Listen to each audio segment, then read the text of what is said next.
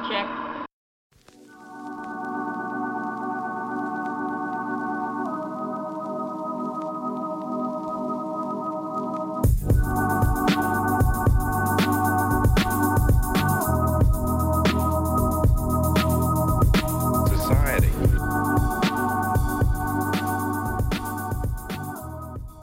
Hello, everyone, and welcome to another episode of RX Radio. I'm your host, Richard Waithe, and I am super excited about today's episode. We're going to dive into a topic that we might not have really gone into much, and that's the topic of PBMs. And uh, to do that today, I have on here with me uh, Dr. Vinay Patel. Uh, Vinay, welcome to the show. Thanks so much, Richard. Glad to be here.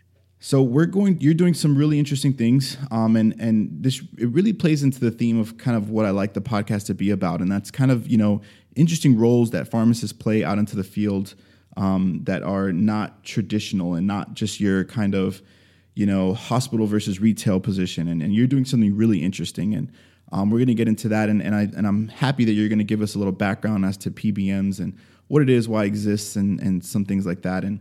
But before we do that, before we jump into to those specifics, can you just tell the listeners a little bit about yourself? Absolutely. Uh, again, thanks so much for having me on your podcast, Richard. Uh, it's an honor to be here.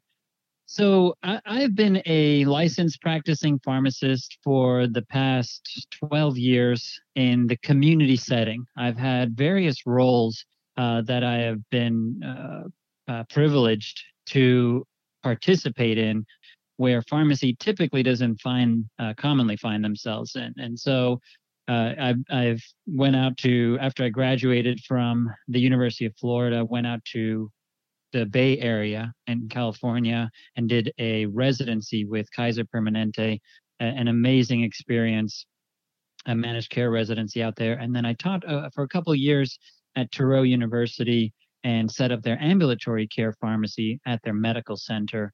And that was uh, the best experience that I could have had right uh, after my residency to really apply all the principles that we learned and sort of get into the real uh, nitty gritty details of executing a pharmacy program, setting up services, and really expanding those services, getting the doctors to buy in, and and what that means, and and uh, that relationship that those that that, that I had with those physicians was uh, incredible. Was going to stay with me throughout my career.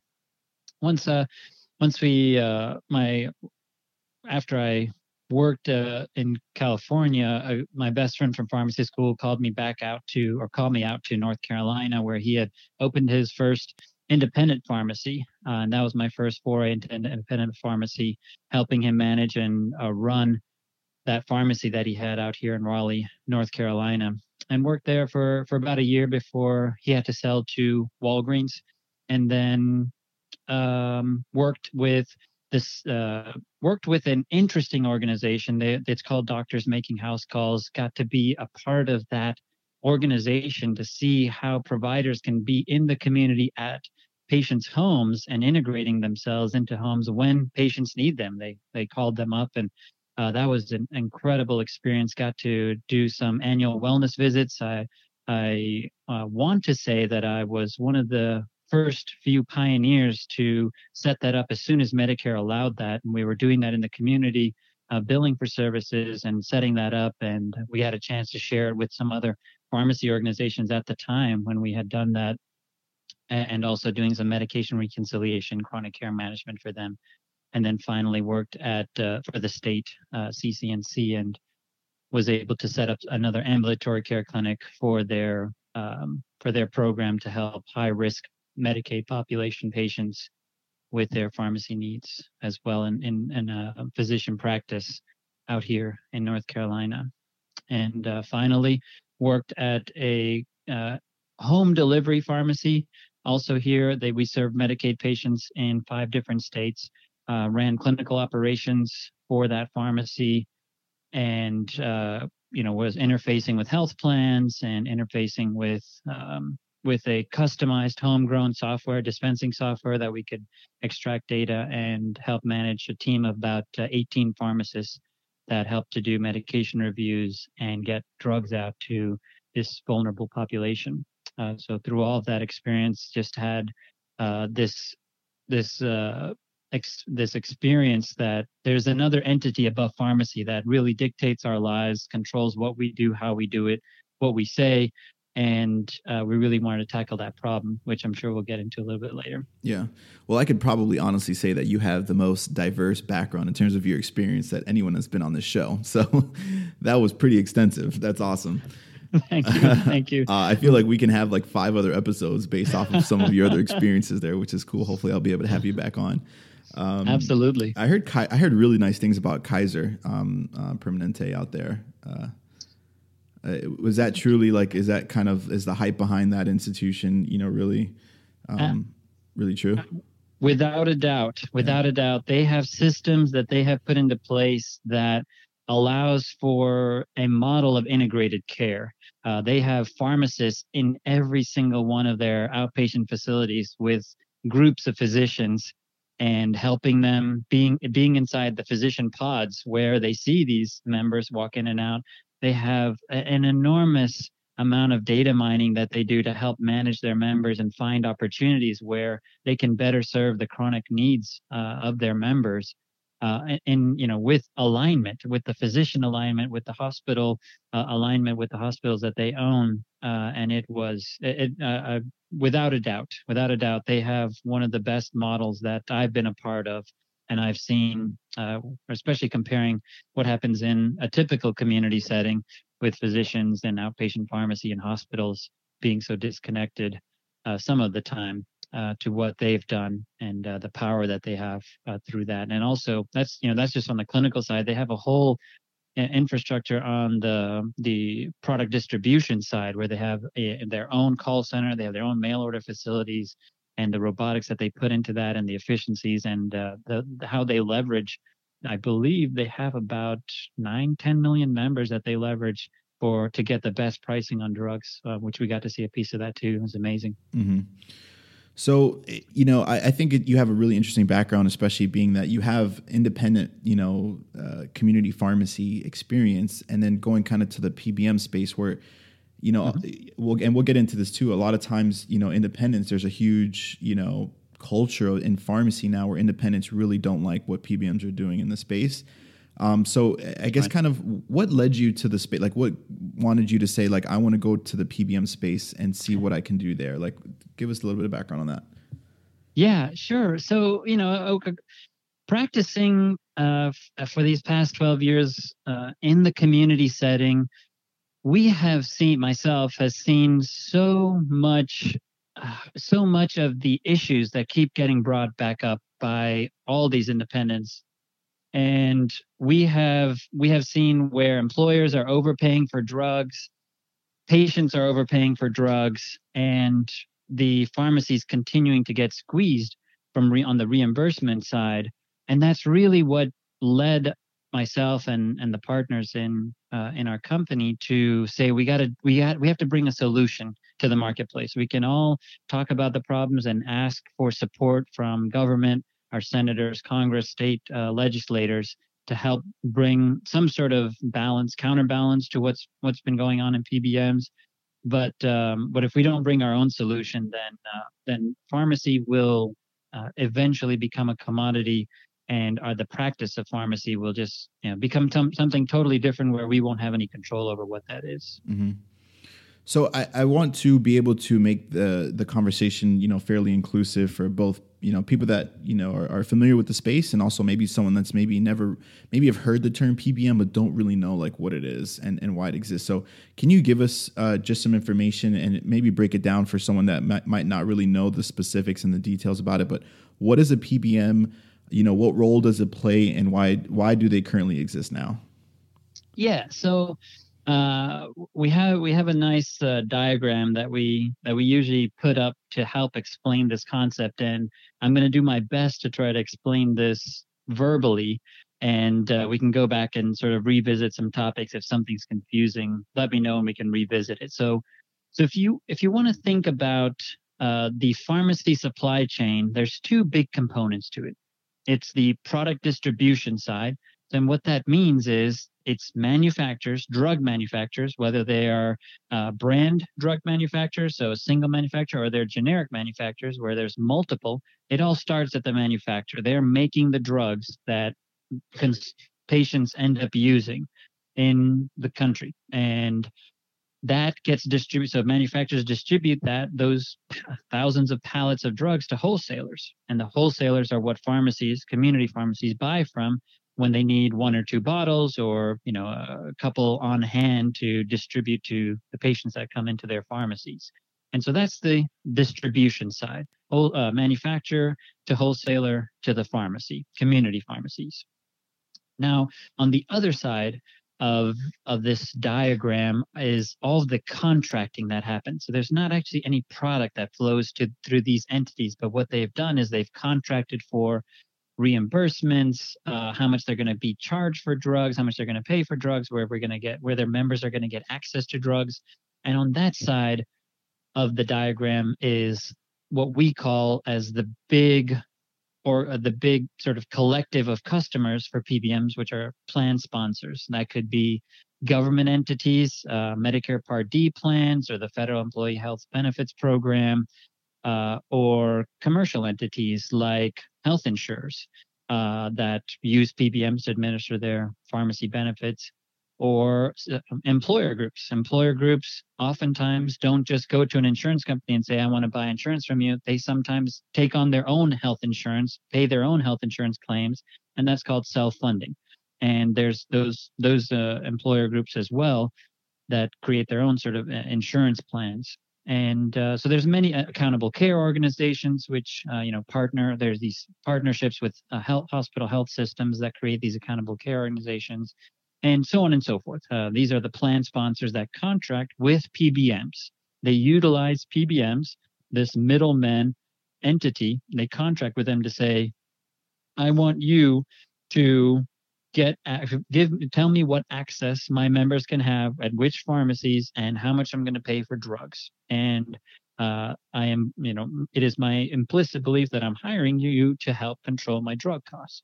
And then they, and then in turn, PBMs contract with manufacturers and pharmacies to get get access to the network pharmacy network access for for these members that represent the plan sponsors and uh, the cost of drugs. So they contract with pharmacies to say, this is how much I'm going to pay you when you get a drug to one of these members. And then they contract with manufacturers to get rebates only on the brand side. So these brand manufacturers that are one single source entities for these products, they contract with them to get rebates so that they can put, put you know, mitigate the, co- the rising cost of drugs.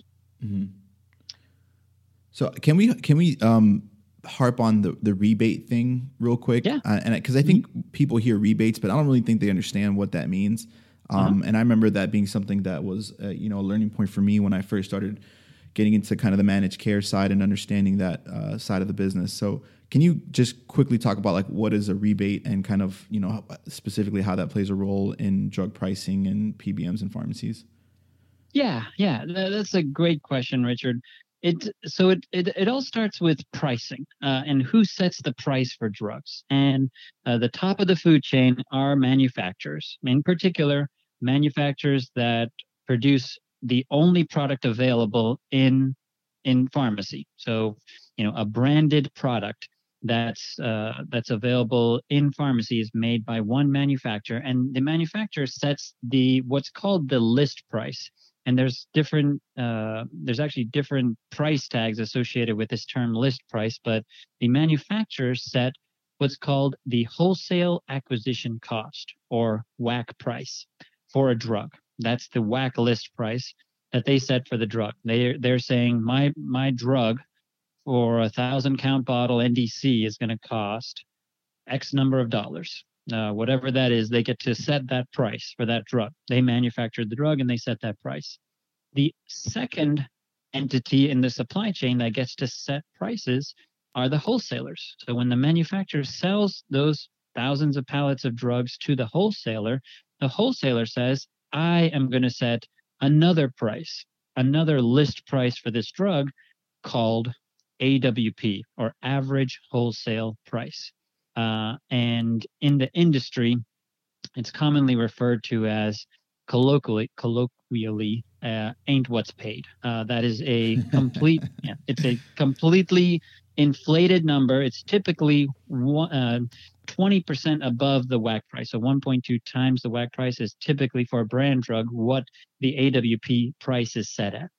Uh, and then so that's that you have to understand the pricing side first to say okay these two entities are setting these prices now what's happening is the pbm goes to a manufacturer and says for your branded product whatever that branded product is when one of my members that i have access to as the pbm because i'm contracting with these plan sponsors when one of my members gets this drug one of your branded drugs you're going to pay me x dollars from the list price so if we walk back the example, we got a manufacturer that makes um, um, that makes a product like Advair, and the manufacturer of Advair Advair is GlaxoSmithKline, I believe. Uh, and Advair's the list price for Advair is five hundred dollars. That's what the manufacturer sets as this wholesale acquisition cost price. The PBM will go to the manufacturer of Advair and say, you're going to pay, you know, we're going to come to an agreement on what you're going to give me off a discount from that list price. So $200, let's just say arbitrary number, these are just examples. That that manufacturer will pay to that PBM every time one of their members takes Advair.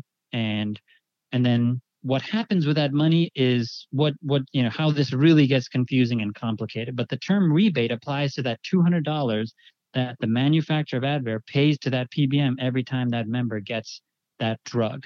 And it's not just it's not just every branded drug.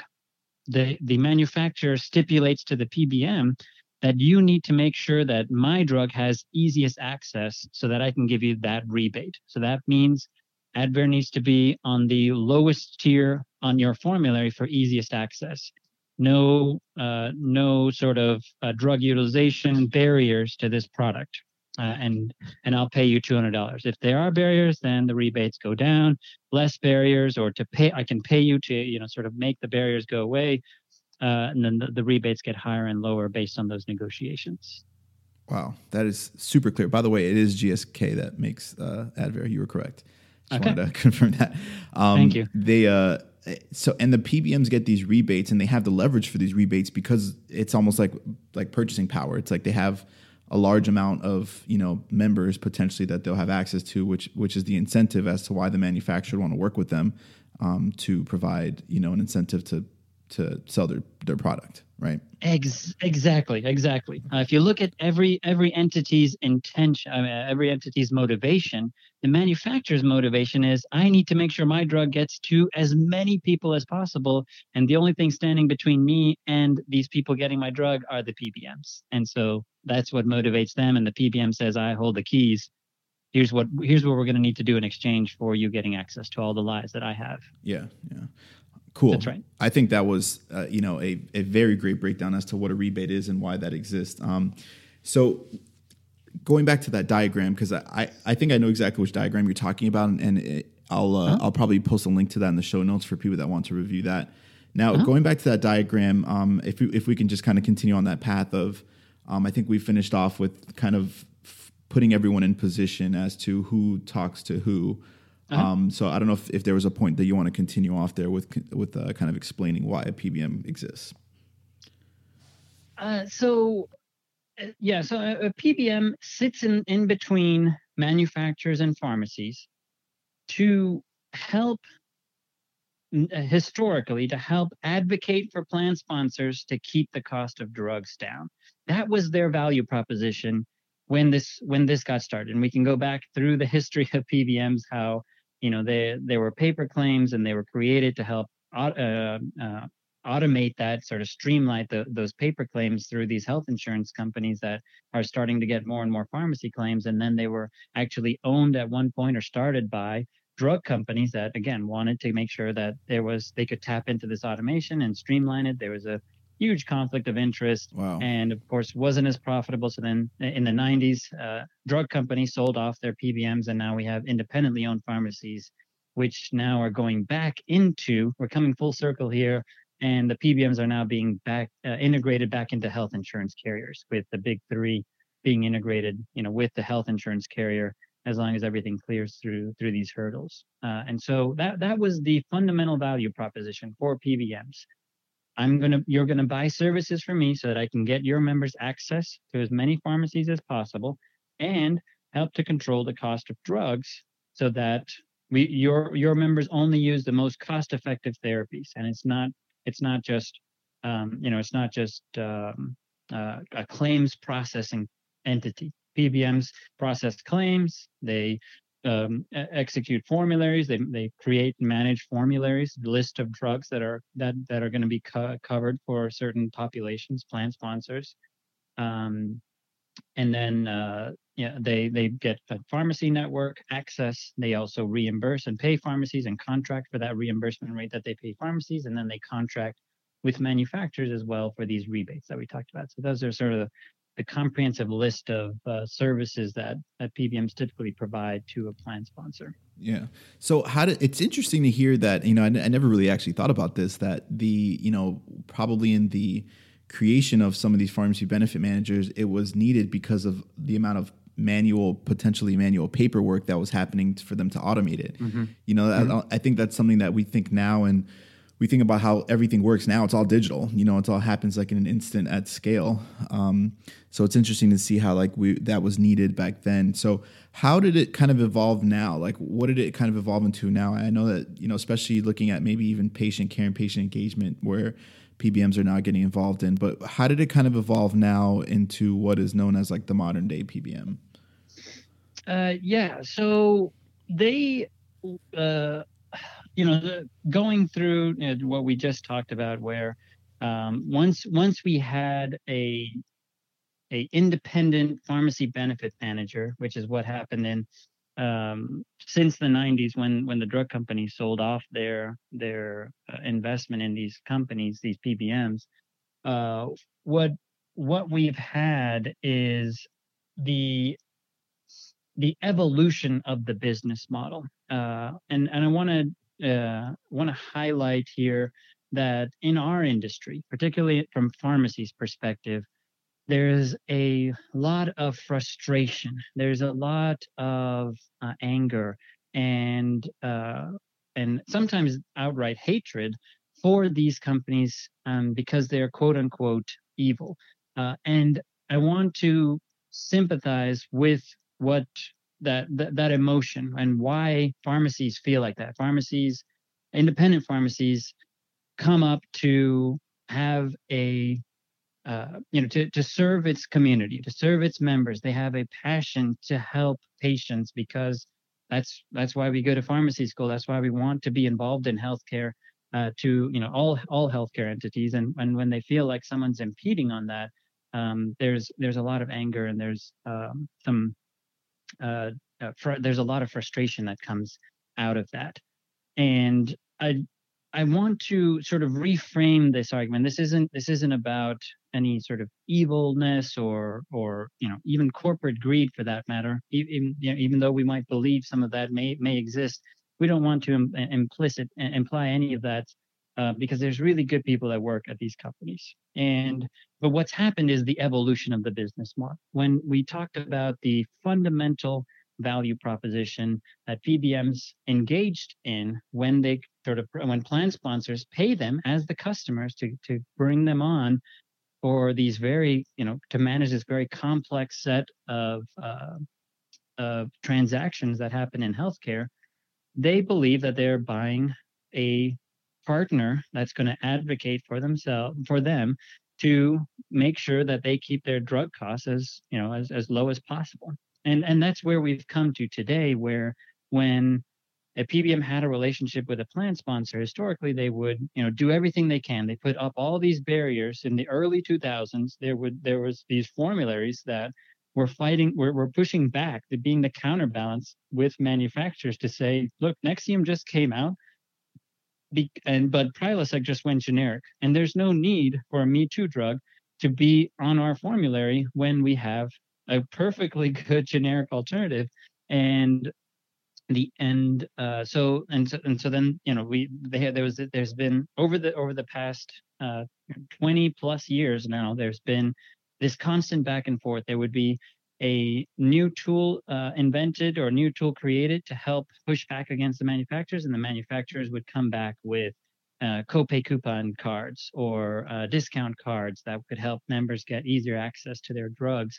And then there would be this back and forth. And now today we have copay accumulators, and we we can talk about that uh, separately. But there's there's been this push and pull uh, where PBMs have been in really being the counterbalance to manufacturers and, and their high cost products and making sure that they had a cost effective filter for members to go through so that they only use the products that were um, were, were, most clinically and cost effective uh, to to be used. Uh, and and this is where we come to, to today, where pharmacies, plan sponsors, uh, and uh, to some extent manufacturers uh, have a lot of of this frustration and distrust of the industry because they want to know what the value left in is. When they hear stories when they hear the government um, like like the ohio medicaid auditors report that came out that says the state of ohio overpaid uh, a certain amount uh, you know for their pharmacy benefits and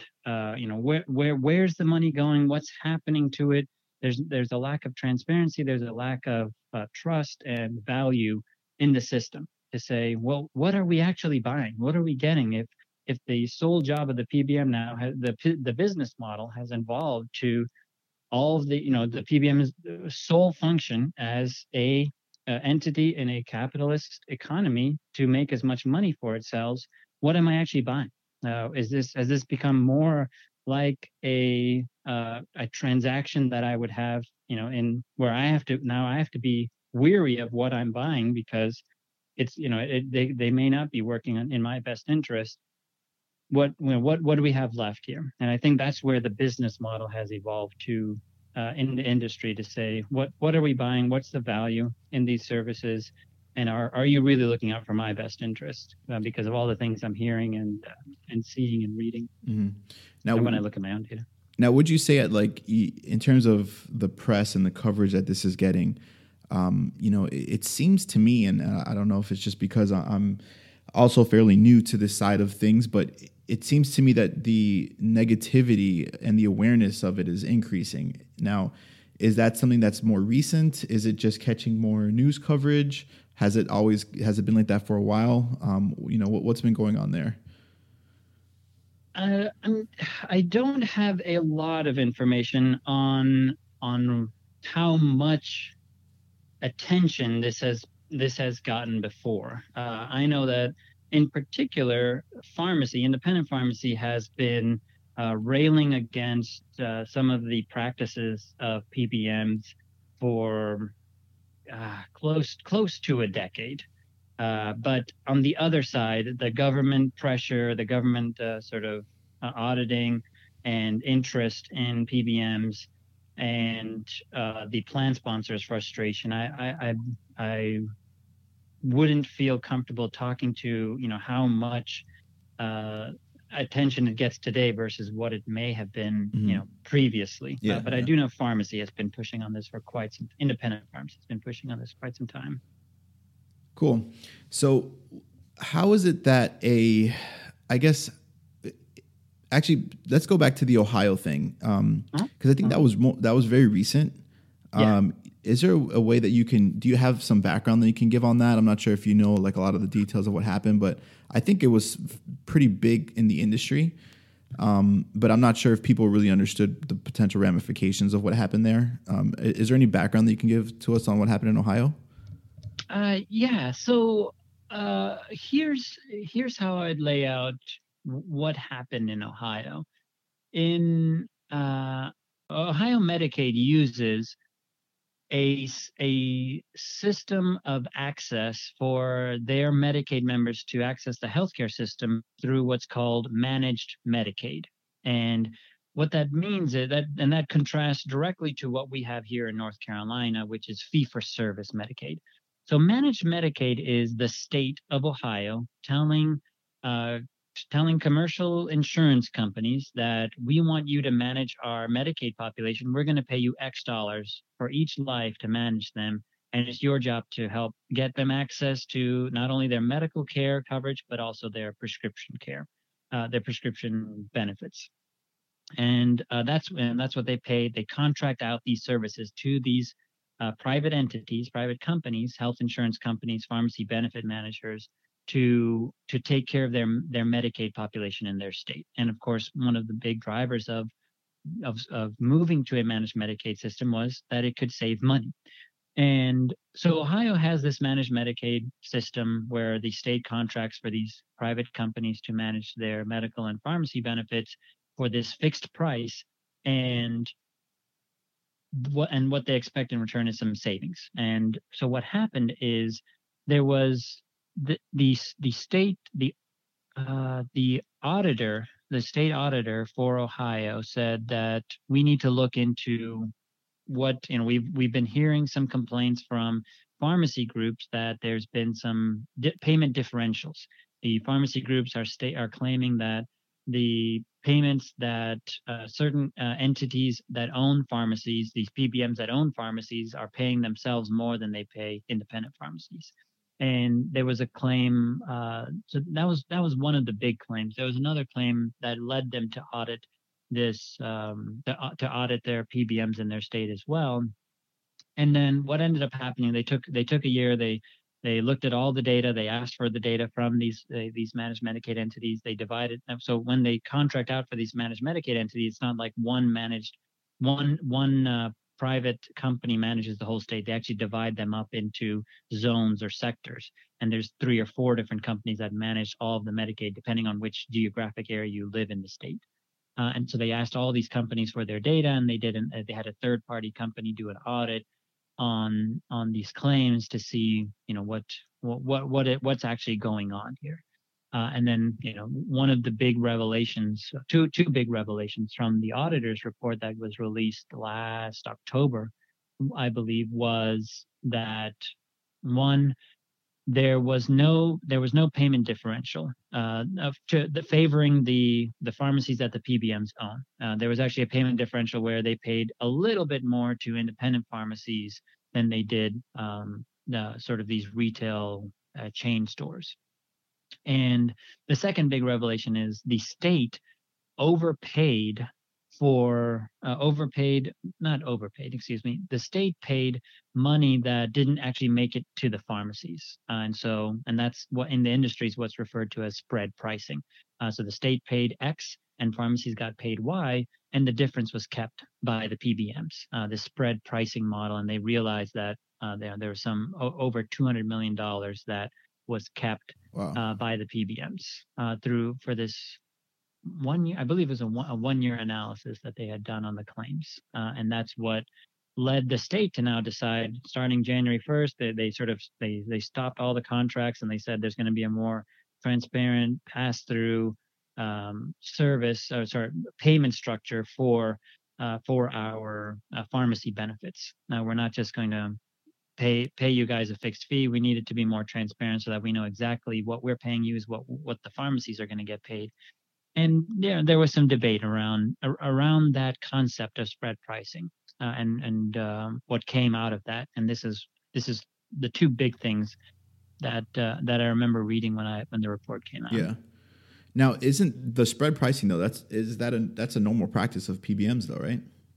Traditional PBMs, right? Not everyone in the industry does spread pricing, but traditional PBMs, traditional contracts uh, with PBMs, yes, the spread pricing is their uh, is their typically their uh, one of their big revenue streams gotcha. for for PBMs. Okay. For PBMs. So you are you are. let's jump into kind of what you're doing and, and, and what you're doing in the space. And I could only imagine that you're entering, you know, the PBM world and um, I believe creating your own PBM not to fall into all the negative press and not to hurt pharmacies. So, how is it that a PBM now, uh, you know, I don't know if we want to call it the modern day PBM or, or whatever, but uh-huh. how does a PBM get created now that's actually going to help and benefit pharmacies? So oh, I'm gonna I'm gonna go back to the example that we were just talking about with Ohio and how Ohio has managed Medicaid services for their Medicaid population. And in North Carolina, we have a fee for service um, Medicaid. Um, uh, uh, that's how Medicaid, the Medicaid population accesses their health services and pharmacy services through what's called fee for service. So the state the state of North Carolina takes on administering medical benefits and pharmacy benefits directly to pharmacies and directly with um, medical carriers, whether that's physician offices or, or hospital health systems. And what we do in North Carolina is uh, so sorry, what the state of North Carolina does in administering its pharmacy benefits in this fee for service program is use a pricing benchmark called NADAC. Uh, and so we're going to go back to that pricing uh, where manufacturers set a WAC price, wholesale acquisition cost, and, wholes- and wholesalers set the AWP price. And that's one pricing benchmark. AWP is what you'll commonly see, uh, or WAC pricing is what you'll what you'll more commonly AWP than WAC is what you'll see in, in pharmacy benefit contracts. And we and we talked about how the AWP price is sort of this inflated, uh, disconnected uh, price for a drug that has no bearing on what pharmacies actually buy the drugs for. And so in our model, what we want to do in in the company in the PBM that we've set up is to take the way that Medicaid pays its pharmacies today, which is NADAC, that's the cost at pharmacy for the drug, pharmacy cost for the drug, plus a dispensing fee, a higher dispensing fee to cover them for uh, their margin that they make on the drug. And so it's not the the reimbursement isn't obfuscated between how much am I actually paying you for the drug and I'm going to pay you this tiny dispensing fee that sort of marginalizes pharmacy services, really moves it towards pharmacy being a commodity. Uh, and and that's the model that we want to bring to the self-employed, self-insured employer space is this cost plus model that gets to the cost at the pharmacy, pay the pharmacy cost for the drug, and pay them a higher dispensing fee so that they can so that so that things are simpler. Simpler clearer and add more value is our uh, you know is is is what we bring to the market and it's simpler for the plan sponsors it's simpler for pharmacy without any of these games clawback clawback games, DIR fees, um, paying them under uh, some and, and 10 to 15 percent of claims at pharmacies are paid below the cost that the pharmacy can buy the drug for. So we get rid of those games, pay them a higher dispensing fee to show that there's value in pharmacy services. That's really what that was built, uh, that that was incorporated into pharmacy claims to show the value of these pharmacy cognitive services and then cover them for the cost of drug. Now, not only do plan sponsors know this is the true cost of drugs, it's not just some discount off of the ceiling price, it's actually the floor price for a drug. And now we're adding this extra dollar amount fixed across all the drugs so that you can see exactly how much you're paying pharmacy as a profit. And now let's talk about what the value is you're getting for those for for that um, that higher dollar amount. This is what you're paying. Let's talk about what you're getting out of that. How we can utilize and leverage pharmacy to lower these medical costs, downstream medical costs. Now, it sounds like you're going to increase the, the transparency, which I think is great and I think is going to be pretty beneficial. But would some argue that a higher dispensing fee, would that higher dispensing fee have to come with required other services? Because I think some would argue that mm-hmm. dispensing a medication has become so efficient and commoditized as its own mm-hmm. that that's not really where the, the, the, value is anymore in terms of providing a service. Um, would you say so? Does does these higher dispensing fees does that have to come with other clinical services that's required or how does right uh, that's a great question richard and here's here's what our belief is our belief is the higher dispensing fee is is really a baseline for pharmacy it's it's the minimum amount that pharmacy should receive to dispense a drug. And when we talk about when we talk about pharmacy cognitive services, we're talking about the things that pharmacy already does. That means uh, and and particularly independent pharmacy does, which is establish a strong relationship with their patients that walk in their door, counsel them when it's appropriate for a drug that they're getting, uh, uh, screen their drug regimen for drug interactions, clinically relevant drug interactions, and resolve those issues for them.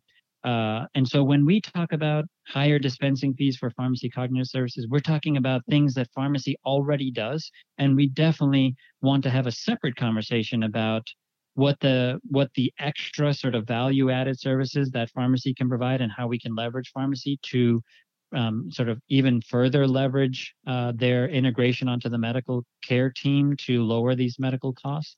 Uh, and so this is just the baseline. We say, look, let's everyone needs to start from a certain baseline that uh, and and and then we need to highlight those pharmacies that are already going above and beyond because that's what they know and love and do it's it's it's in their dna it's ingrained in them to take care of these patients despite all of the games and all of these reimbursement issues that are going on today in pharmacy. And now that we're at a baseline those true uh, those true pharmacies that are going above and beyond for their patients are going to come to light and that's where we can take it to the next level then. Gotcha. Um, and and you had mentioned transparency, Richard, and that's a fundamental uh, sort of buzzword in the PBM space, transparency, and it and it's sort of a it, it's sort of still the wild wild west when it comes to transparency uh, in in PBM's world, in the PBM world, because PBMs def- there, there's so many different PBMs and they define it so in so many different ways that it doesn't uh, doesn't really translate into into really showing and knowing what the cost is on both sides, both for the plan sponsors and for the pharmacies.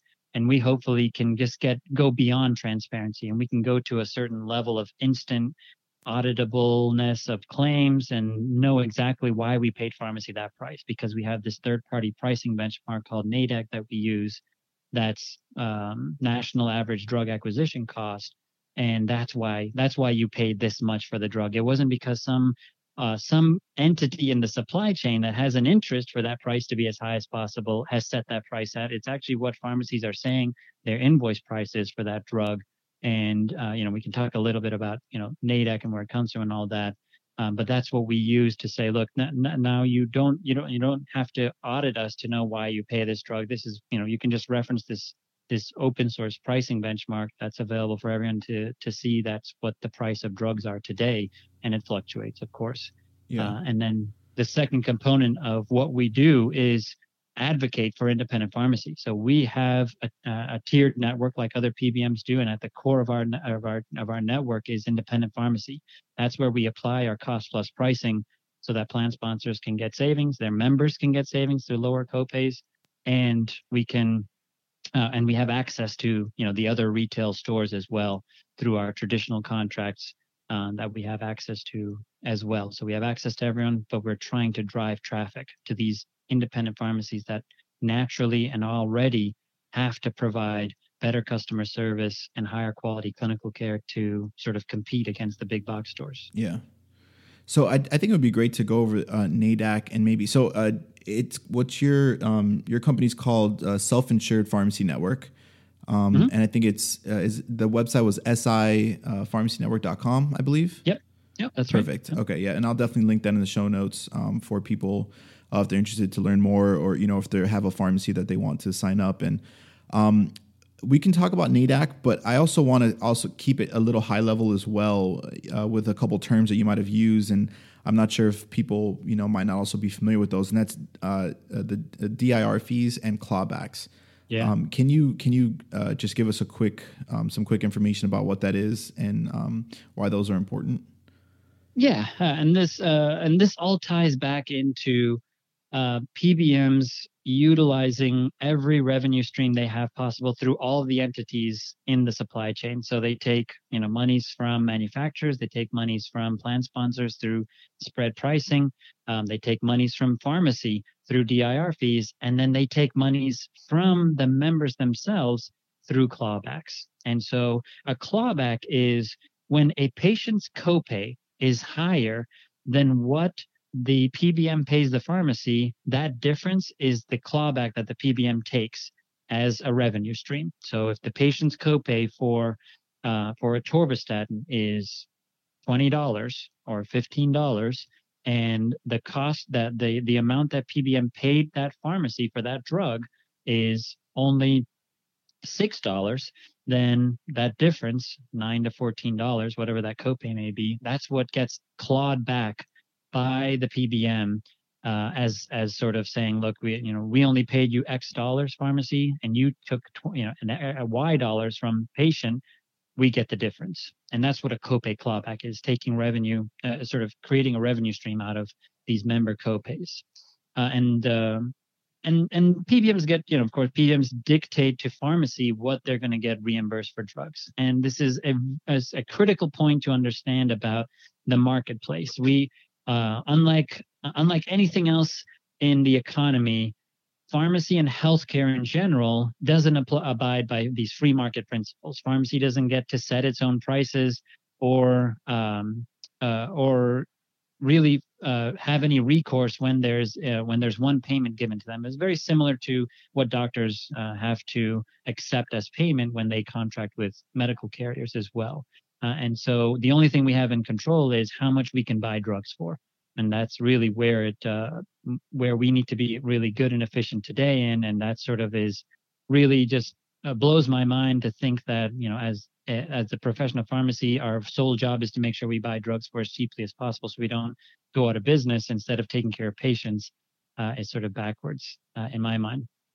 Uh, and so that's so that's a copay clawback, right? Uh, when patients' copay is higher than what the PBM pays the pharmacy, they take that difference.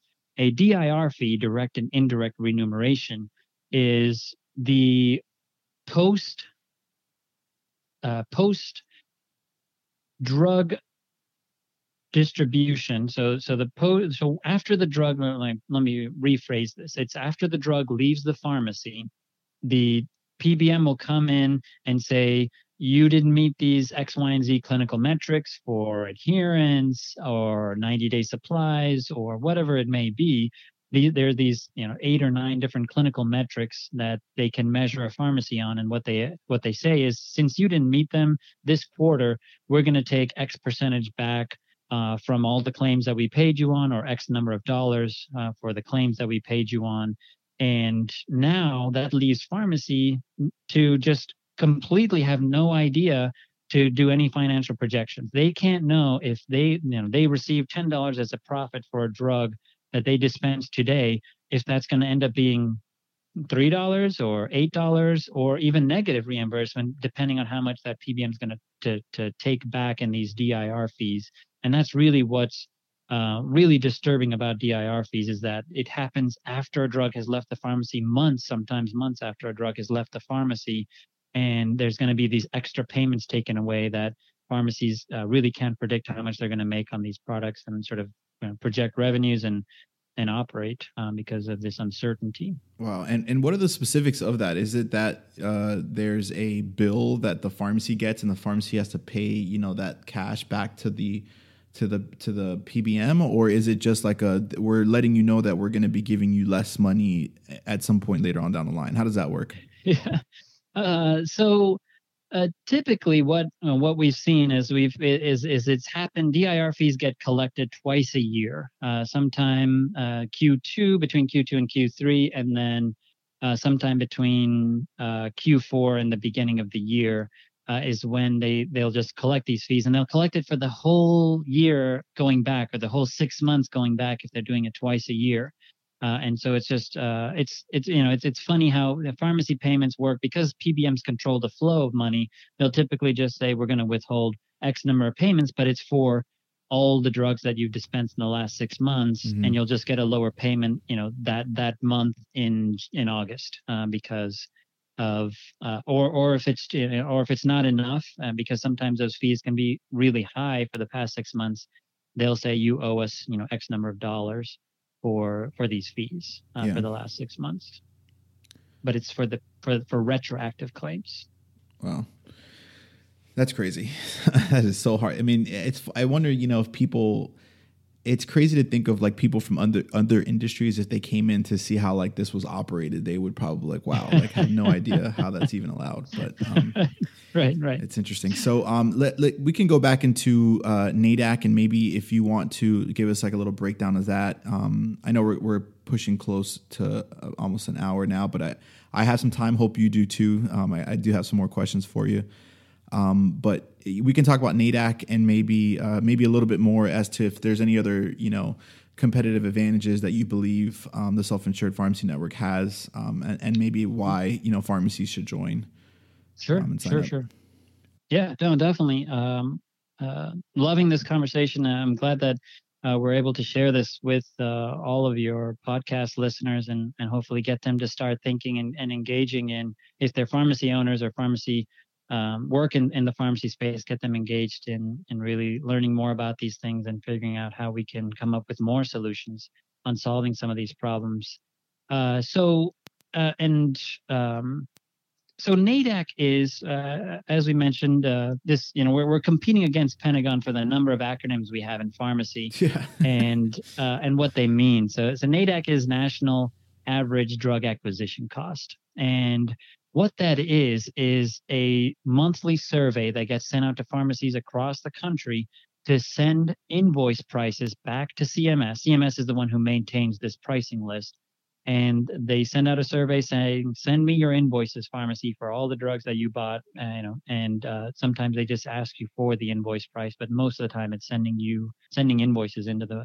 to this uh, third party um, cpa firm that then collects all this data. Here's the price we're going to set for this drug for for any group of drugs or or ndc or by by the ndc level and they set the unit pricing for that drug based on what they what what the averages are across all these invoices that they have from all, all across the country. And that's what NADAC is. It's the cost that pharmacy buys the drugs for which is completely if you if you have any sort of uh, analytics that you run on NADAC pricing versus the uh, for, versus this AWP price, you'll see that there's a significant variation in what wholesalers set as this list price and the net price or this cost, pharmacy cost that uh, pharmacies are buying this, these drugs for. And they're typically, just to give you another layer of complexity here, pharmacies, community pharmacies buy off the manufacturer discounted price. And so they will they will get a WAC minus they buy drugs from the wholesaler, even though the wholesaler is setting this AWP pricing. And that's just a whole nother whole layer of of convolutedness, but that's what pharmacies are actually buying drugs for. Is, is, is a discount off this WAC price that these manufacturers set, uh, and then and sometimes even and for the generic space when there's more than you know five or six different generic manufacturers, the price can be even more uh, uh, conflated and convoluted because um, there's typically no correlation then to the WAC price. It's just you know it's it's literally pennies, a couple pennies or pennies for uh, uh, for each unit uh, of drug that they're buying these uh, products for. Uh, and so that's that's what NADAC is. CMS created this pricing benchmark for its Medicaid for states that administer fee-for-service Medicaid to pay their pharmacies on a zero spread basis that's more transparent and really pay for the value of these services. They really wanted to maintain neutrality in in their budgets and really can and really have a, a clear view, direct line view to what pharmacies are getting paid and how much these drugs are being cost. And that's really why it was created and set up and accelerated after the ACA came into play. Wow. Okay. So, any anything else about um, the uh, your uh, your company that that pharmacies might need to know, like before, or or, or anything that they'd want to know before they'd sign up, and how to sign up um, if they'd want to?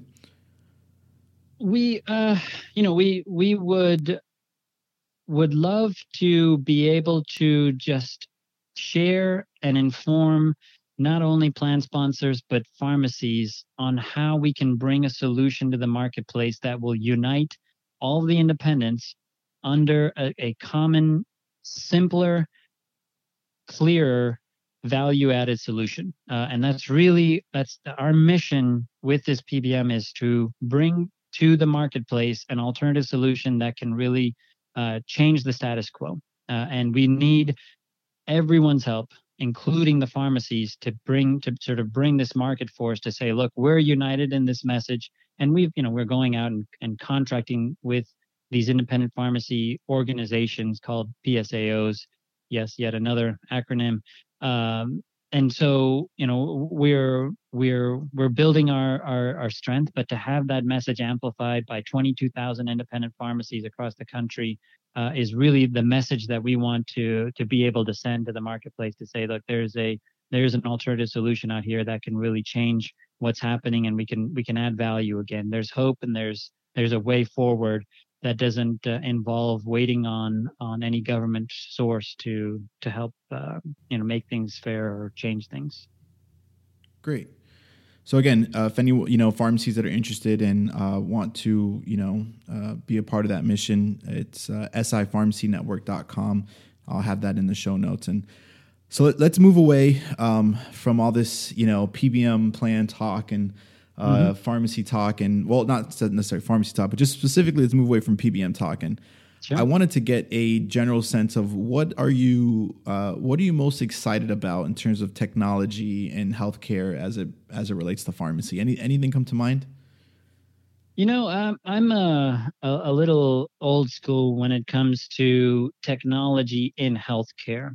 I m- my personal belief is that there is a there is a a disconnect in in healthcare today from and I'll, and I'll compare this to what I saw in Kaiser. Uh, you know, Kaiser integrated care model, one uh, technology platform that really helps to connect all the different pieces of the healthcare experience for a patient, for a member, uh, where everyone can have their part to play. Pharmacy, nursing, medical, uh, you know, physicians, specialists, hospitals, hospitalists, uh, and and allied healthcare professionals. You know, OT, PT. Uh, all these services can sort of come together on under one platform to say we can you know we can really truly take care of this patient because we are the medical care team that surrounds this member to really influence their their trajectory in, in how well they are and how, how well they care for themselves and that's really what i believe is missing in uh, in, in sort of the rest of outside of kaiser and the rest of of healthcare in the country. Uh, and that's just communication two you know uh, sort of a two-way communication across all these entities and uh, also uh, uncoordinated uh, care. You know siloed healthcare information and uncoordinated care that's sort of the foundation of what healthcare needs before we can go into all of these great tools there's there's a lot of great technology out there that uh, enables patients to connect with their uh, with their doctors and connect with the healthcare system um, and electronic medical records. Um, and you know, I, I am completely for all of those uh, all those tools. But I would say let's let's let's deal with this foundational issue first. Reconnect all these members of of the care team, and there are definitely some tools out there that I know of. Um, but I think that even you know even more fundamentally, try to get this group really connected either through one platform or a communication tool that really helps to get pharmacy that's all the way out in the community away from um, the doctor's office and bring them you know, virtually or, or technologically in, into the onto the medical care team and well, we think we have uh, uh, an answer for for that uh, through uh, SI Pharmacy Network. Um, but uh, there's other there's other technologies that are that are coming and that sort of addresses this fundamental um, fundamental issue that that uh, I believe exists in healthcare today that we that we could solve for before we get even more uh, advanced. Uh, there was there was a quote that I read from uh, I think on Twitter that uh, healthcare is the only industry where we've added technology and it's become more inefficient. Sort of um, more more barriers to care Mm. ha- have have come up. That- That's strong. That is a, that is a strong quote, and I really do. I love your answer. I, I think it's, you know, a lot of times we get caught up with you know the flashy lights, the bells and whistles, and um, you know we have like shiny object syndrome, and you know all, all these things start to pop up, and we get really excited, and then we forget that we haven't even really figured out the basics yet. So I really do like that answer. Um, all right, uh, last question here: If you had to take one person to dinner, and they have to be they have to be alive and they have to have a Wikipedia page, which means they should they probably should be famous and people would know who they are. who would that person be and why? Okay. Ah. um. I I have I, I'm pretty sure this individual is still alive. Nine, 99% sure. He's he's quite uh, he's he's quite aged. Um, but I'm pretty sure he's he's still alive. And and I'd have to go with a- an individual named Charlie Munger. Have you heard of him, Richard? I have not. Charlie Munger is uh, the right hand man to Warren Buffett at Berkshire Hathaway. And the reason the here's what I love about uh, about Charlie. I've, I've done a, a I've read a lot about uh, uh, his his life and his career and his philosophy. And there's two real big things that stick out that I'd uh, would love love to get his personal opinion on at uh, at dinner if I ever got to, to take him out to it. W- was how he solves problems, how he approaches problems, and thinking through uh, problems and how he makes decisions. He's devoted his uh, you know his entire career since they started Berkshire Hathaway uh, with Warren Buffett to getting better and better at making decisions and solving solving problems. Uh, I think that one of one of the things that is a commodity in today's world is information. Information is ubiquitous at our fingertips. We can have access to millions of data points of information. Uh, but if we don't stay focused on critically thinking through what what that information is and how what that means to applying it to solving problems and really every day what we do is making decisions some of those critical some of those not critical we could um, you know we we could go down a, a path that, that uh, is completely fruitless for uh, as great and as big as uh, Berkshire Hathaway. Nice, I like it. I'm definitely gonna look his his Wikipedia page up to learn more about him. It sounds really interesting. Um, uh, any uh, any last words for the listeners before I let you go here? Uh, no, no, no, not not really. I I think that more more than anything, we are our team here at SI Pharmacy Network is so excited about uh, uh, one of the solutions. We are not the solution. We know we're not the answer to everything and everyone in pharmacy. Um, but we're so excited and passionate about the work that we're doing and how we can make a difference in pharmacy uh, that we do it uh, uh, um, life or death. You know, this is this is the hill that uh, that we want to die on to help do something that can make a difference in pharmacy. And we'd love for everyone and anyone who's willing to to join us to take this um, take it on with us. And we we don't. The one thing that I that I love to tell my team is that we need all the ideas on the table if we're going to find the best idea. And if we don't have everyone's perspective, everyone's input, everyone's challenging us, then uh, then we're just going to stay still, just like everyone else, and we're going to end up uh, perishing. Yeah, great.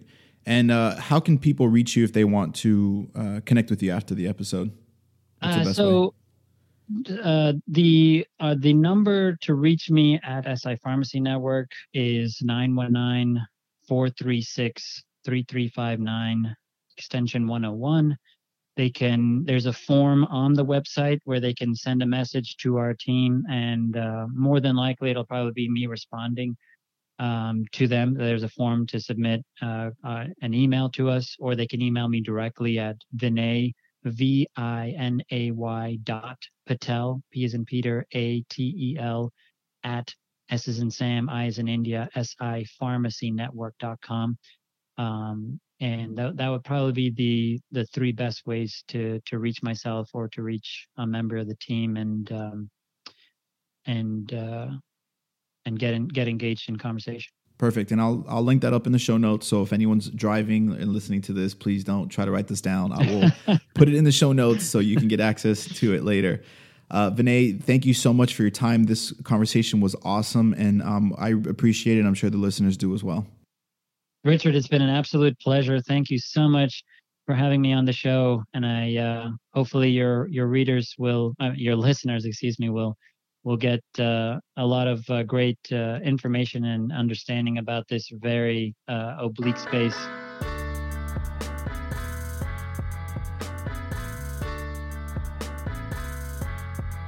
Hey everyone, first of all, thank you so much uh, for being a listener, for being a subscriber, and taking in all the content that we're putting out.